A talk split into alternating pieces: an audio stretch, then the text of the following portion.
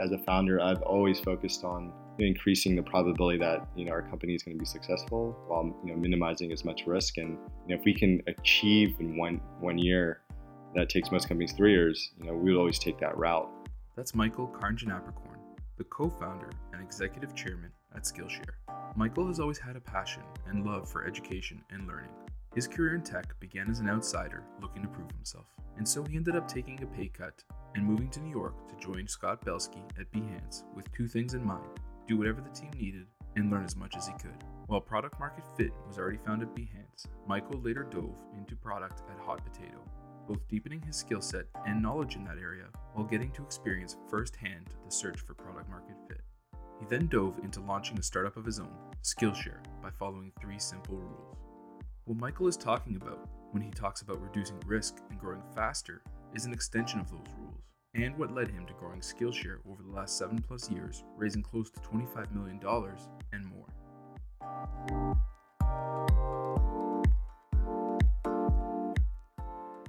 This is Hack to Start, a podcast that focuses on amazing people who have an interesting story or perspective to share, and their insights on how they got to the level of success they have today.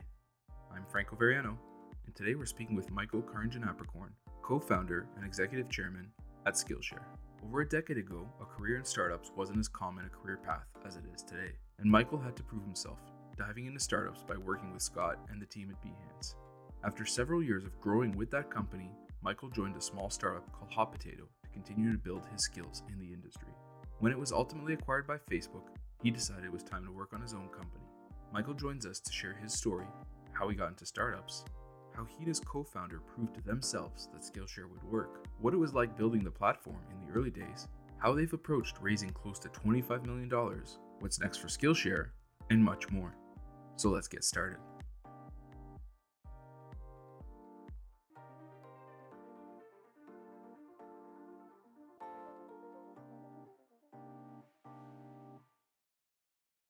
Hey, Michael. Thanks so much for being on the show today.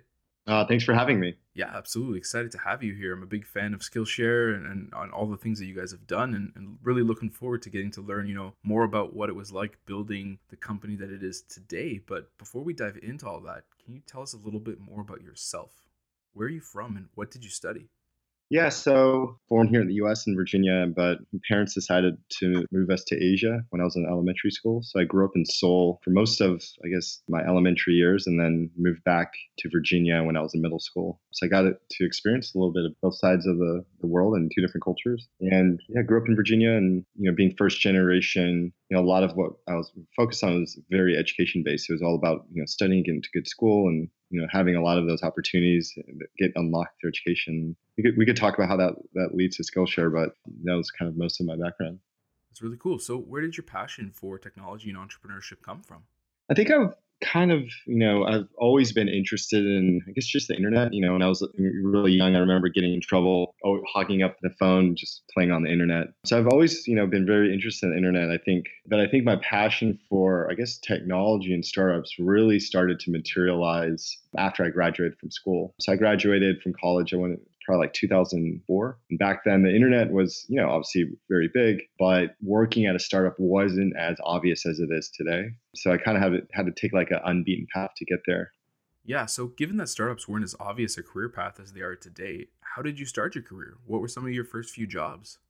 Yeah, so you know, let, us say I, I, could probably take a step back, and you know, everything for me growing up was getting into a good school, and there's just such a such a huge importance placed on education. I think a lot of it just stemmed from my mom, and you know, she grew up in Korea, and culturally, their education is a huge component. I, I don't know if you've heard of this, but when they take their SATs in, in Korea, planes are not allowed to land. You know, they shut down roads. And this is just to make sure that people can get to their, their version of the SATs on time without any traffic, without any noise. Wow. It's a really, really huge cultural theme for, for that culture. And you know, they, they attribute a lot of, you know, the, the rebuilding of that economy after the Korean War to education and technology companies like Samsung. So just give you a little bit of context as why there's such huge importance placed in education. So from there, obviously moved here, did everything you're supposed to do, studied really hard, did all the sports and extracurricular activities, got into the University of Virginia. There I had a great experience. It really opened my eyes up to what life was like outside of Korea, outside of Virginia, uh, where I grew up. But when I graduated from there, I just realized that the education was a little expensive. You know, a lot of what I've learned I felt wasn't really relevant. And it was like a kind of what I call like a one size fits all model. So I majored in econ and sociology, but you know, I wasn't very passionate about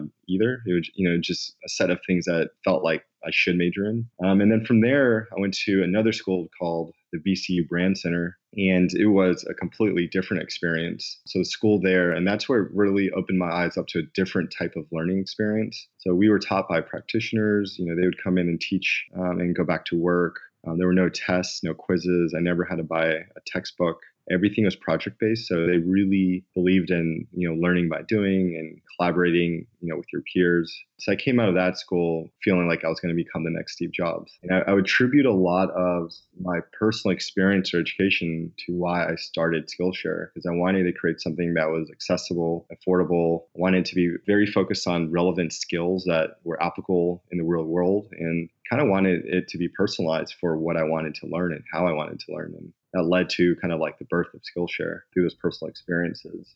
Yeah, absolutely. And I want to get into more of that, but diving into more of this, you know, educational experience and the impact that it had on you, like what were your next steps before you really started thinking about launching Skillshare? What what did you get into? Yeah, so Hurricane Katrina hit New Orleans, and I was really compelled to move there. So I volunteered for about a year. I spent you know some time working at an ad agency and uh, I volunteered at a charter school that had a 80% dropout rate at the time, and they're trying to convert that to college graduation rate. That really opened up my eyes to, to working on something that mattered, that drove a lot of impact, and it really, I would call that the mission driven era of my career where I really got exposed to working on something that mattered. And that's when I started thinking about what could, I, what could that look like if we, if we did that on the internet. And that's when I realized I didn't really have a lot of experience working at a tech startup. That's when I decided to move to New York. Um, I worked at a startup called Behance with founder named Scott Belsky, who is now a partner at Benchmark. And my only goal was to learn as much as I could. So I did anything and everything they needed. So I worked, you know, on product and design to business development, customer support, community management, whatever they needed to get done. I was the guy that got it done. And I, I would definitely say I learned a lot there, especially, you know, working on a product that was working. So I, I didn't realize it at the time, but that platform had a lot of growth and a lot of network effects. And I really learned a lot about how to design products that actually worked um, and, and, applied a lot of those lessons and learnings to Skillshare. Wow, that's pretty incredible. So you just spoke of this, you know, whole period and working at Behance pretty casually. Like, what was the entire experience like? How did you meet Scott and create the opportunity to join Behance? Yeah, I think I got introduced to him through someone I met in New Orleans, but I think that was that opened up the door, but I was just really annoying. Like I would email him with ideas. You know, at the time, I was dating someone in New York City, so every time I would fly in, I would just stop by their office. You know, I would obviously email him, or sometimes just stop by unannounced, and because I knew they were just always working. And every time I would stop by, I would have some progress or some new idea that that would turn into a project that I would just work on for free for them. I really got to know the team throughout the experience. So when I emailed Scott to ask him if he knew of any opportunities in New York, that's when he kind of brought me onto the team. So it was a natural progression, but it was a lot of persistence because I knew that I was unproven, I was unknown. I was just really hungry, and I just wanted to learn. I thought Behance, you know, was would be a very big platform, which it ended up becoming, and I just wanted to be part of it. That's so cool. I love these kind of stories. So fast forward a bit, you're now back in New York. You've gained all this experience, you know, working with Scott at Behance. You then ended up joining another startup called Hot Potato to specifically work on product. So, what was this phase of your career like? I think you know the reason I you know moved from Behance to Hot Potato is because you know I went from doing a lot of things, and, and out of all the things, I felt like you know I really wanted to major or specialize in product. I did a little bit of everything at Behance, and I was like, man, I really enjoy working on product. I think that's what I'm passionate about. That's what I'm actually really strong in. And the opportunity at Hot Potato going to help lead their product team. So I worked very closely with the founder there, whose name is uh, Justin Shaffer. And the job there was to take the vision that he had and you know help lead a team of engineers to execute against that vision. I think you know over a span around a year, we launched you know a couple different products. Um, we were looking for product market fit. So I think my experience there was you know kind of different from Behance because Behance already had some version of you know a product that was working and and hot potato were searching searching for it so i got to experience both sides you know, of the coin. And, you know, that company ended up getting acquired by Facebook. Um, and then, you know, I used that opportunity to start thinking about, you know, what it would look like if, you know, we started Skillshare. And that's when I started working on it. Yeah, and that's exactly what I wanted to dive into next. So, you went from doing everything to doing something very specific that you had a deep interest in, product, and then combining your own passion and experiences into your own idea. So you spoke a bit about what motivated you to launch Skillshare earlier, but what was it about, you know, this particular time or phase of your life that really motivated you to go all in and, and just do it? Yeah, it's hard. It's hard to pinpoint like any trigger. Like I, I just remember those years. I was just really hungry. So you know, I was working at these startups, but I always, I knew that the end goal was to to start something. And it reminds me of a story when I took the opportunity and the job opportunity at Behance. And I actually was at a crossroads at that time. So I had actually a job offer to work at an advertising agency that paid double. I can't remember what it was. It might have been like 85K or something. The offer at Behance was like half that. And I was at a huge crossroads because, you know, living in New York is not cheap. And the offer I got from Behance was actually less than what I was making in New Orleans, which is a significantly cheaper city than New York. But I remember chatting with Scott, and he asked me a very simple question, and, and the question was, you know, you know, where do you want to be in five years, and you know, what do you actually want to be doing? When you think through that, you should take, you should pick the decision that puts you one step closer there. And it's a, it's a pretty simple question because you know you, you get asked that a lot, like where do you want to do in your life, where do you want to be? But I knew the answer pretty quickly, which was I wanted to start a company. Uh, I don't know what the idea is yet. I have, I have some inklings, but I, I, know I need to learn right now, and, and made the decision to work at Behance and take that, I guess, 50% pay cut really easy. It was, I would come here and learn as much as I can. It, it, would be kind of like my MBA in startups. And from there, I can leverage that experience to, to launch and do something down the road. That's what I did. So throughout those years, you know, a lot of, you know, my time was just spent just learning. Um, and then on the side, I would just, you know, have a little notebook, a note taking app on my phone. I would just write down ideas all the time. You do that over a couple years and you'll have you know one to two hundred different ideas. And you know, looking through that list, that's when I started thinking through what I wanted to do next. So, how did all those ideas really distill into what would become Skillshare? What was that process like? Yeah, so we had at the time I was working with who became the the co-founder of Skillshare, and his name was Malcolm, and we got to know each other. And I would say we are kind of like founder dating. So I was working at Hot Potato and Behance, you know, over over years. We would maybe you know grab dinner every you know month or every other month, and we would just talk through ideas. We would talk about you know our jobs and what we are learning and what we liked about it and what we didn't like about it. And if we ever had to start a company together, this is what it looked like. And we would talk about our culture and we talk about different product ideas. And we just did that for a couple of years and got to know each other. And, and after Hot Potato uh, got acquired by Facebook, you know, I kind of mentioned to him that maybe it's time for us to like actually start something. I remember that time was there was there was a period where I was just like a sponge and I just wanted to learn as much as I could. And there was like a, a like a shift to like being really motivated and inspired to to I guess venture out and do something on my own. It was kind of like a switch that just happened. And I think part of that switch, you know, when it when it when it flipped was some of it was probably acquisition, but the other was like we were kind of looking through the list and there was like one idea that just kept sticking out that we talked about and it was something we were really passionate about and know, we kind of had a litmus test that you know, we should work on ideas that we think you know will be around for a long time that had some huge impact on the world and you know something that we could commit to for five if not ten years and it just came down to education and i remember in the in the note you know, section of the ideas the, the original idea was to create physical school and we called it like an innovation school then we started realizing it was kind of like real estate. It was not a tech company, and that's when we started talking about what it would look like to create an online platform. And that's when we started to flesh out the idea for Skillshare. That's amazing. And so, how did you guys approach building the first version of that online platform? So I remember that you know when we talked about the idea, we just spent a lot of time talking about how we wanted to approach it. And I think both of us had a lot of experience working. You know, he worked at the he worked at a company called OMG Pop at the time, which is like a, a, mobile gaming company that also got acquired. And you know, we worked on a lot of products that just didn't work, and we talked a lot about luck and timing and how that played a factor. And you know, um, we didn't want to spend three years of our lives working on something that didn't work. So we kind of created a little, I guess, maybe a framework or a set of rules that we would kind of abide by if we were going to go down this route. So one of, you know, one of it was like we wouldn't spend more than three months working on it. We wouldn't code anything and we would try to hit a couple milestones. I think it was like a thousand email subscribers and maybe a hundred students that paid us for a class. Um, and that, you know, was kind of like the criteria uh, or the rules that we kind of try to play by. And I think when we first, you know, the first version of Skillshare, I remember when we asked all of our friends, you know, what they thought about the idea. And it was a pretty funny period because everyone we talked to, they're like, this is a great idea. You guys have to do it. You know, this is going to be the next big thing. And I think through that, we got really excited because every you know, piece of feedback we got was super positive. And then we realized that, that that feedback was not helpful at all. Because if you know this is such a great idea, someone else would have executed before us and it would have been extremely successful. And so then we flipped the question and we started asking everyone like, why would this idea fail? Um, and tell us why this idea sucks. And it, it was alarmingly obvious that everyone had opinions on that. And it went from the same people telling us that this is a great idea to this is the dumbest idea of all time. And here's why. Let me give you my top 42 reasons.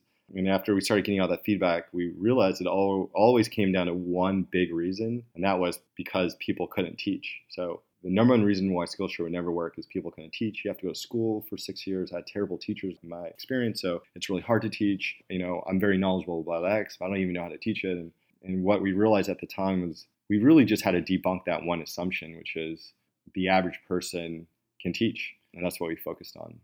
Wow, that's a great approach towards tackling, you know, what would conceivably be the biggest challenge to growth and adoption and just working to debunk that. And so while you guys were working on that challenge, where did the name and the brand come from? Yeah, so I guess when we started working on it, we started, we started thinking what the name would be, and there's a whole movement called skill sharing. We're like, oh, you know, and it was basically around people in local communities sharing their skills with each other. So we're like, oh, you know, and then Skillshare.com was available, so that that became a pretty obvious one. And then, you know, we started working on it, and we didn't want to build anything because we wanted to just focus on validating the idea. So we used a lot of tools that were widely available. So we use Eventbrite. The first version of Skillshare, all the classes were in person. So I think the link is still live today. So if you you know search Skillshare or go to the URL skillshare1.eventbrite.com, you could go up to 10 or 12 or 15, and you could see the first 12 to 15 classes that were ever taught. Um, I taught the first class, which was you know teaching people how to play poker from there, we just got all of our friends to teach classes on anything they wanted. And I think, you know, throughout that experience, we realized that, you know, one, people can teach. And two, like we went to every single class and we kind of brute forced that whole initial, I guess, um, marketplace. So, you know, we went to every single class. I was a TA. I helped market every single class. So I got to understand, you know, what it was like to be a teacher that also had to market their class and think throughout that whole experience, we just realized that you know people can teach, and there's a lot of demand for from students to learn, and um, that's when we decided to kind of go all in on the idea and kind of delete that three month criteria that we had earlier. Wow, so you guys just dog fooded the entire you know platform and experience from day one. Yeah, I mean, we were very, very customer focused. I mean, I would definitely say that uh, my background's product and, and design, and we did not think about that at all. Like, we were just focused on the experience and getting as much feedback from customers. And you know, there's some, you know, I, I always say there's like some point as an entrepreneur where you just go all in, right? So maybe for some people it's like you get the first user, and some people it's like 10 or 100 or 1,000 or 10,000. But there's some point where you're like, this is just totally going to work, and I need to go all in on it. I think for us, I think it was like when we broke that 10 class, 100 student mark, we're like, we can totally build a business around this and let's start building the software so that we can start scaling this marketplace. Yeah, that's incredible. And build you did. So to date, Skillshare has raised, you know, close to $25 million. And I'm sure you could talk for quite a while about, you know, just what it's like fundraising, but overall, what was that experience like for you? Yeah, I, th- I think there's, you know, many different ways to grow your business. You know, you can self-fund it, you can grow it through profits, and you know, we kind of chose the venture route yeah, so it's been a, you know a great option for us. We've raised I think uh, you know close to $25 million to date for some great investors, you know, including Union Square Ventures and Spark Capital and, and Founder Collective, among many other investors. And it's, it's been great, you know, to work with other investors that have scaled platforms that reached you know, massive you know, amount of users and have also IPO'd and just to learn from their experience and help us navigate you know what I call the minefield of startups. Um, there, you know, let's say 99 out of 100 things just don't work, and if you could knock that down to 90 or 80 or 70, you know, it just increases the probability of success. So as a founder, I've always focused on increasing the probability that you know our company is going to be successful while you know minimizing as much risk. And you know if we can achieve in one one year that takes most companies three years, you know we would always take that route. You know that's kind of the route that we took. So just going a bit further on that, given that you've spent, you know, a lot of time working on product market fit, at what point did you guys go out and raise some money? What were some of those early conversations like? Uh, in regards to fundraising, I guess to get the idea started, because we could build the website ourselves, like most of the expenses in the early days were just our, our living expenses. So I guess we kind of self-funded, you know, the first three to six months. And in order to do that, we ramped like I guess our personal expenses down to the minimum. So I remember around that time, like I kind of I shaved my head so I wouldn't have to get haircuts anymore. So it was like literally to that extreme. And then once the product started working, we realized that um, we need a little bit more capital to extend the runway, and that's when we started to raise capital from angel investors. And that process was just really long. At the time, nobody wanted to invest into education companies. You know, we got so many different no's, and we're fortunate enough to have Chris Dixon and, and Zach Klein and Eric Paley from Founder Collective. You know, really believe in, in us and really believe in the vision and the mission, and you know, they they've led our seed round, and the rest is history from there. Wow, that's very cool. You know, you just need those first few people to take a bet on you. That's a very inspiring story. But I don't imagine that, you know, it was all as easy as it sounds in retrospect. So, what were some of the biggest challenges in scaling Skillshare along the way? Oh, so many. I would say pick the stage and pick a topic, and I can tell you so many different challenges. I think at a high level, you know, I was kind of reflecting on the past experience, you know, just building and growing Skillshare. And I would just say for most of that experience, it was just I would say resilience and resourcefulness and just pure grit and determination and just not quitting. Understanding that it is a marathon and you just have to keep going and you're always going to have a challenge and every week it's going to be a different one. Mentally, you just have to just keep going and, and never give up. Most early stage startups fail for a lot of different reasons, but I, I do think a lot of them fail because the founders just quit. So really understanding the balance between when to keep going, when to quit is also a really important skill to learn as well.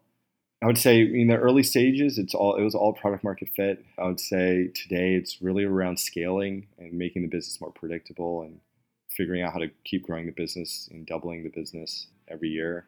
Hiring, recruiting, building great culture, you know, figuring out what things to build on the product, firing people, how to hit our milestones, keep raising capital. It's I would say, as an entrepreneur, founder, CEO, or any early stage employee at any startup, you'll learn what most people learn five years at a company, you'll learn in one. And if that's really exciting, you, will learn that you know, pretty quickly. Yeah, I completely agree. So, all the things that you've been through and all the things that you've done, you know, what's next for you in Skillshare?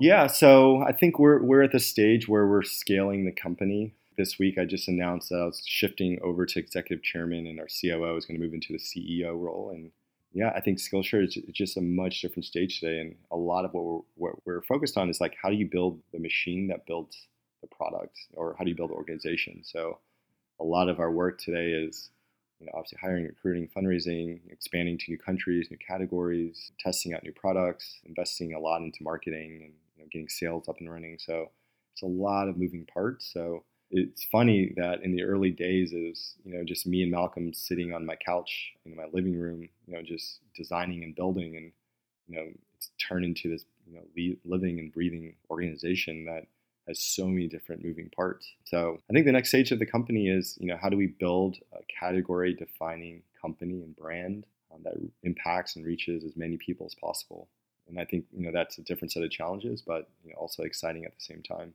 So how is taking on this, you know, particular challenge changing your day to day? Are there any new approaches in how you think about the company at this stage?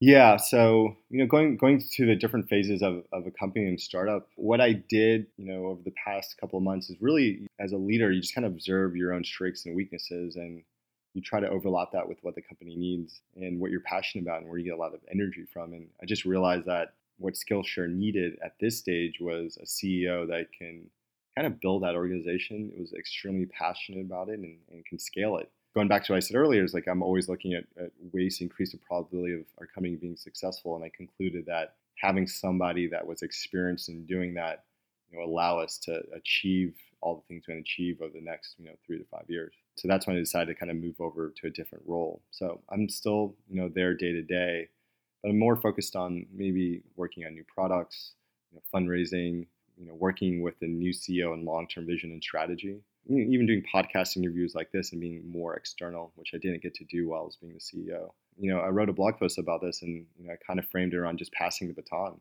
You know, I, I kind of took it from zero to one and one to ten, and um, I felt that you know Matt Cooper, who was our COO for about for the past year, you know, was the the guy and the leader to take us from ten to hundred.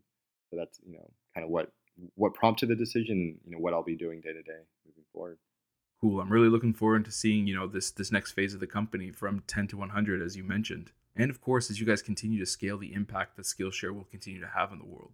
Yeah, yeah. So I'm pretty excited, and I'm excited for the trajectory of the company, and I'm kind of excited for this new role. You know, some of it allows me to focus in on that zero to one area again um, around new products for Skillshare, um, while also you know being as helpful as I can, and also just learning. I think like I mentioned earlier, like I think my whole life has just been centered around learning and, and being challenged and, and learning from those experiences. And I think that's what keeps me motivated and inspired personally. And if you overlap that with working on something that can have a huge impact in the world, it's you know truly inspiring. Yeah, absolutely. And on that note, are there any industries, spaces, or approaches that you're looking at? Anything that sort of caught your eye? Yeah, so you know we're we're thinking about what what what would a new product look like if it was a little bit more structured and led to outcomes for students. So we were testing out a new product called Maverick. So it's it's it's going to be an online school that's 100% free. That's also 100% project based and peer to peer learning. So what that means is that there will be no classes and no teachers, no no traditional video lessons, and the entire experience is centered around learning by doing. Um, so so a great example for that would be if you want to become, let's say, a blockchain blockchain engineer, developer, you would complete a set of like 20, 30 projects, and you would learn from all your peers that are also learning, and um, you would walk out with you know a portfolio of, of projects, and you know there would be uh, job opportunities at the end. Um, everything would also be self-paced, so you know a lot of those ideas we've experimented throughout the years, or came out of my personal experience in school and looking to see if we can kind of move that online and keep it, you know, continue innovating and, and see if we can deliver value and access for students worldwide. Absolutely. That's really cool. And so we've discussed a lot of different things throughout the course of the episode. Do you have any last thoughts or personal mottos that you live by and you think other people should know about? Yeah, so so one thing I was actually thinking about recently when someone asked me the same question around, you know, how do I, you know, how do I prioritize my time as a leader and a founder? And one of the quotes I, I wrote down my notebook a couple years ago was just you know sitting around the, the concept of doing the hardest thing first. And the hard thing is always going to be the hard thing, and you can spend a lot of time thinking about it. You can spend a lot of time procrastinating on it. But a nice mantra is like when you wake up and you know you have that that task that it's just going to be really hard to do. I always just prioritize it and just just get it done. And if you do that kind of day in and day out, you'll, you'll make a lot a lot of progress on your goals and your projects, and, and you'll be extremely successful. So that, that's definitely you know one thing that, that comes to mind when I think about you know different quotes or mantras that that, that I abide by. Awesome, that's some great advice, Michael. Thanks so much for taking the time to be on the show and share all that you know with us today. We really appreciate having you on. Yeah, thanks for having me.